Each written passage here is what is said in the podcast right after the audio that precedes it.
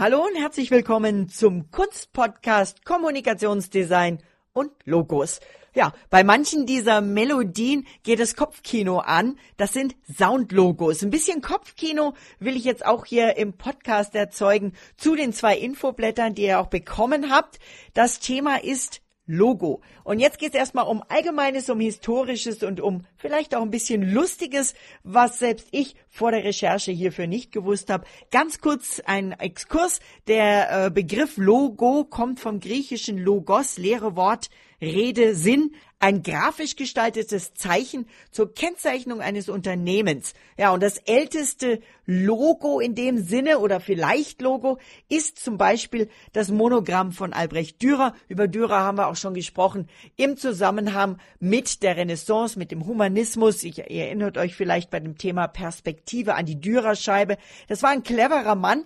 Äh, 1471 bis 1528 hat er gelebt und er hat sich sein Monogramm, also seine Initialien tatsächlich als Markenzeichen sichern lassen und schützen lassen und damit konnte er gegen Kopien seiner Werke vorgehen. Er konnte also nicht dagegen vorgehen, wenn jetzt jemand sein Bild abgekupfert hat. Wenn jetzt aber jemand sein Bild abgekupfert hat und dieses Logo, also dieses Monogramm drunter gesetzt hat, dann konnte er klagen, ist da sogar mal nach Nürnberg, von Nürnberg aus nach Venedig gereist, um einen Kopierer seiner Bilder zu verklagen. Dann hat er sich aber witzigerweise mit dem geeinigt und der durfte weiter kopieren, aber dann eben im Namen von Dürer, weil der nämlich so viel verkaufen konnte, dass dass er es gar nicht alles selber malen konnte. Also hat er den quasi beauftragt. Aber jetzt noch mal was ganz anderes. Ein Logo, was ja auch viele von euch bei, ähm, bei unserem ersten Logo-Auftrag tatsächlich gezeichnet haben, ist der Apfel, also das Apple-Logo. Und das Original-Apple-Logo, das allererste, das sieht ganz, ganz anders aus. Da kommt zwar auch ein Apfel drin vor, aber wer es im Logo-Papier, also in unserem Infoblatt schon angeguckt hat, da sitzt ein Mann mit Perücke unter einem Apfelbaum und liest.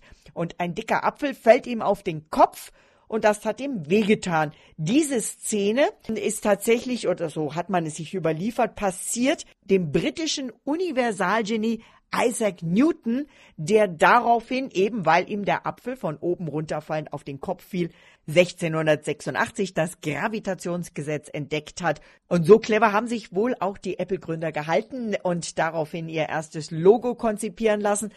Das war aber viel zu kompliziert und daraufhin musste es einfacher werden, weil sich das kein Mensch merken konnte, wie es mit dem Apple-Logo weitergeht. Das ja, besprechen wir in der nächsten Folge. Jetzt mal noch zu zwei witzigen Logos oder zu einem, was eigentlich vielen bekannt ist vom Coffee to Go, nämlich Starbucks. Und Anfang der 70er Jahre, als die sich quasi gegründet haben und ihr erstes Logo vorgestellt haben, da war die Meerjungfrau oben ohne und ähm, sah ganz anders aus.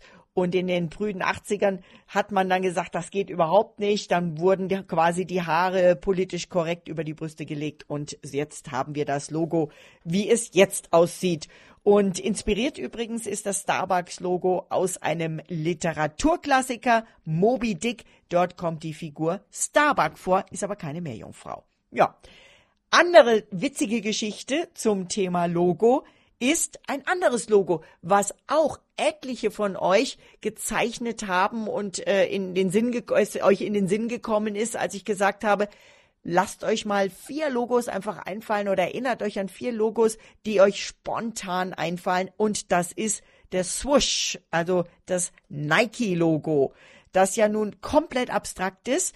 Und da ging es darum, dass eine Grafikstudentin für den Nike-Gründer Phil Knight irgendwas mit Geschwindigkeit und Bewegung entwerfen sollte. Das hat sie gemacht. Das war eben der heutige, immer noch heute bekannte Swoosh. Und die hat 35 Dollar Honorar dafür bekommen, also quasi gar nichts. Und ähm, ja, Nike wurde mit dem Logo super bekannt und hat ihr dann tatsächlich später ein Aktienpaket nochmal eben nachgeschenkt sozusagen und einen diamantbesetzten Swoosh-Ring aus Gold. Übrigens, in der griechischen Mythologie ist Nike die Göttin des Sieges. Das also ist die Inspiration für das Logo. Dieser Swoosh äh, soll quasi den Flügel der Göttin nachahmen. Noch ein anderes Logo, nicht ganz so bekannt, aber sehr einfallsreich und witzig. Das Happy Face von der äh, koreanischen, beim, vom koreanischen Elektronikkonzern LG. Der Unternehmensslogan heißt Life is good, daher kommt das L und das G, LG. Und das haben sie zu einem Smiley Face äh, quasi gestaltet. Also ihr seht schon oder hört in dem Fall jetzt, es gibt verschiedenste Variationen der Logos. Grundsätzlich gilt eigentlich in der Regel, was zu kompliziert ist, wo zu viel drinne ist, das kann man sich kaum merken. Das bleibt nicht im Gedächtnis. So ist es ja auch mit den Soundlogos vom Anfang. Das Logo ist einfach wirklich etwas, was eine Energie hat, was einen in den Bann zieht oder abschreckt. Äh, es ist die Basis für alle visuellen Werbemaßnahmen einer Firma. Das heißt, wenn man ein Startup hat zum Beispiel oder eine Firma ein neues Logo entwirft, dann ist das ganz, ganz wichtig, dass es eben passt. Ja, und weil Logos ja meistens in Zusammenarbeit entstehen. Zum Beispiel ein Auftraggeber, eine Firma und ein Grafiker, eine Grafikerin, die das dann ausführt, ist äh, eben auch das Thema Logo ein großes Thema der Kommunikation. Und deswegen habe ich jetzt einen Fachmann gefragt, den Senior Brand Manager der Hoffmann Group, Arne Langer. Arne, grüß dich, hallo. Hi, servus. Arne, ihr habt ein ganz besonderes Logo von der Hoffmann Group. Sprechen wir jetzt mal gar nicht direkt über die Farbe, aber was ist das Logo? Wir haben es ja im Infoblatt dann auch drin, ihr könnt es euch anschauen. Aber was, wie ist das entstanden? Und vor allen Dingen, was ist die Hoffmann Group? Also die Hoffmann Group gibt seit über 100 Jahren. Wir wurden 1919 gegründet und da hat auch das Logo seine Ursprünge. Wir haben angefangen, dass wir in einem kleinen Laden, es waren drei Leute damals, ähm, in der Arnulfstraße in München am Hauptbahnhof äh, Schweißgeräte und Zubehör für Schweißen verkauft haben. Und das sieht man an diesem kleinen Männchen, diese, diese Zacken, das ist der Funken, wenn man schweißt. Das heißt, das ist unser wir nennen es mal das Schweißermännchen.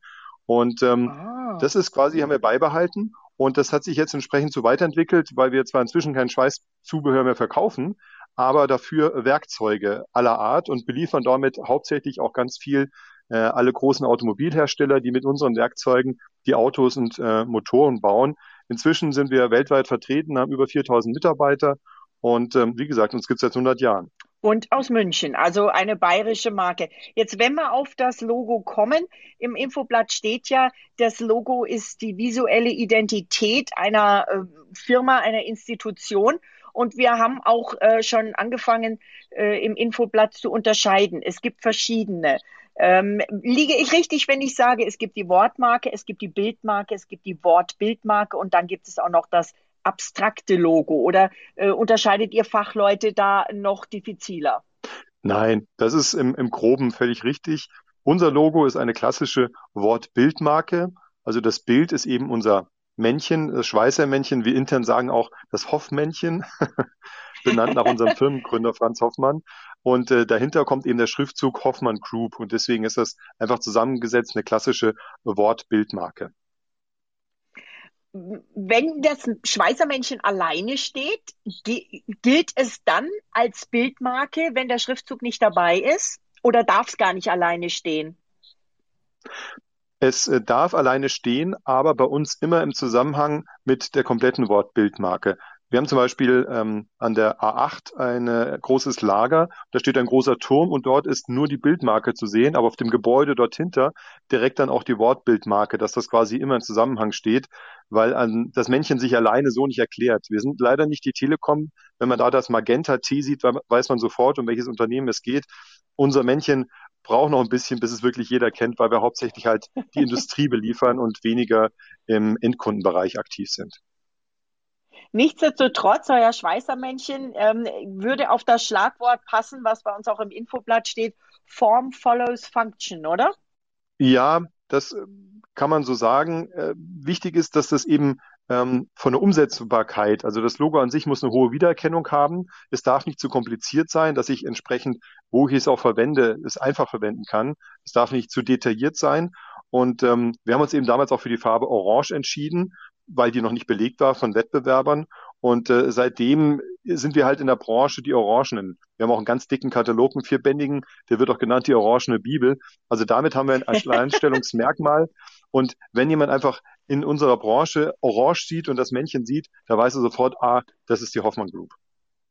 Jetzt sind wir schon beim nächsten Thema fast. Also auf das Thema Farben kommen wir im nächsten Podcast zu sprechen, nämlich zu den, äh, zum Thema Gestaltungsgesetze. Und wir kommen dann auch noch im, im übernächsten Podcast zu sprechen auf äh, Logo, Logo-Entwicklung, Arbeitsablauf und Briefing. Da hast du jetzt schon ein bisschen vorweggenommen, aber das macht gar nichts, weil so ein bisschen kann man ja schon mal äh, spoilern und anteasen. Wenn du berühmte Logos dir überlegst, jetzt mal abweg von eurem, ähm, was ist da mit ein paar Stichworten, Schlagworten wichtig und welches Logo kommt dir spontan als erstes in den Kopf? Nicht eures und auch nicht die Telekom, die du vorhin genannt hast. Also spontan in den Kopf äh, kommt mir natürlich das Coca-Cola-Logo. Das gibt's auch schon seit ähm, fast 100 Jahren. Kaum verändert, nur ganz leicht marginal weiterentwickelt, hat eine sehr hohe Wiedererkennung und das ist letztendlich das Logo, ist eigentlich die Marke. Also ansonsten wäre es wahrscheinlich einfach nur braunes Zuckerwasser, aber durch dieses Logo hat diese Marke eine hohe Wiedererkennung und ist wahnsinnig stark aufgeladen. Man sagt ja auch nicht umsonst, Marken sind einer der wesentlichen Unternehmenswerte von einer Firma. Dann danke ich dir ganz herzlich für heute und ich freue mich auf unser nächstes Gespräch. Sehr gerne, ich mich auch. Ciao. Ja, hochinteressant, wenn man sich zum Beispiel eben im Job den ganzen Tag mit solchen Sachen beschäftigen muss und wenn man denn dann eine Firma hat und ein Logo hat und Werbung schaltet, dann muss das Logo ja auch funktionieren funktionieren. Denn wenn das Logo sich nicht einprägt, dann kann man so viel Werbung schalten, wie man will. Die Leute wissen immer noch nicht, was jetzt dieses Logo bedeutet oder warum ähm, das jetzt so aussieht.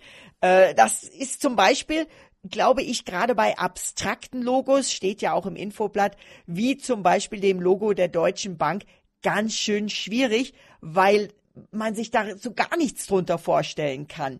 Das dauert dann Jahrzehnte wirklich, bis so ein Logo sich wirklich einprägt. Und welche Logos sich gut einprägen, das liegt natürlich auch an dem ganzen Bereich, mit dem man sich umgibt. Von euch kamen viele Logos, die aus den Social Media kommen, wie zum Beispiel Snapchat. Das würde eine andere Generation, eure hm, Eltern oder auch Großeltern, wahrscheinlich nicht als ihre bekanntesten Logos aufzeichnen oder sagen. Und so ist das auch wahrscheinlich dann bei äh, kleineren oder jüngeren, die hätten wieder andere Logos. Ist einfach interessant, was einem in den Sinn kommt. Und damit kommen wir zur heutigen Aufgabe. Ihr habt im iSurf-Modul Aufgaben ein Arbeitsblatt. Es ist wieder aufgeteilt in vier Teile. Erstens Bildmarke, zweitens Textmarke, drittens Wortmarke oder Buchstabenzeichen, viertens abstraktes Logo. Bitte füge jeweils ein passendes Logo aus deinem Alltag in die einzelne Kategorie ein. Du kannst es auf verschiedene Art und Weise tun. Du kannst aus einer Zeitung, einer Zeitschrift oder einer Werbebeilage zum Beispiel ein Logo ausschneiden und einfach einkleben.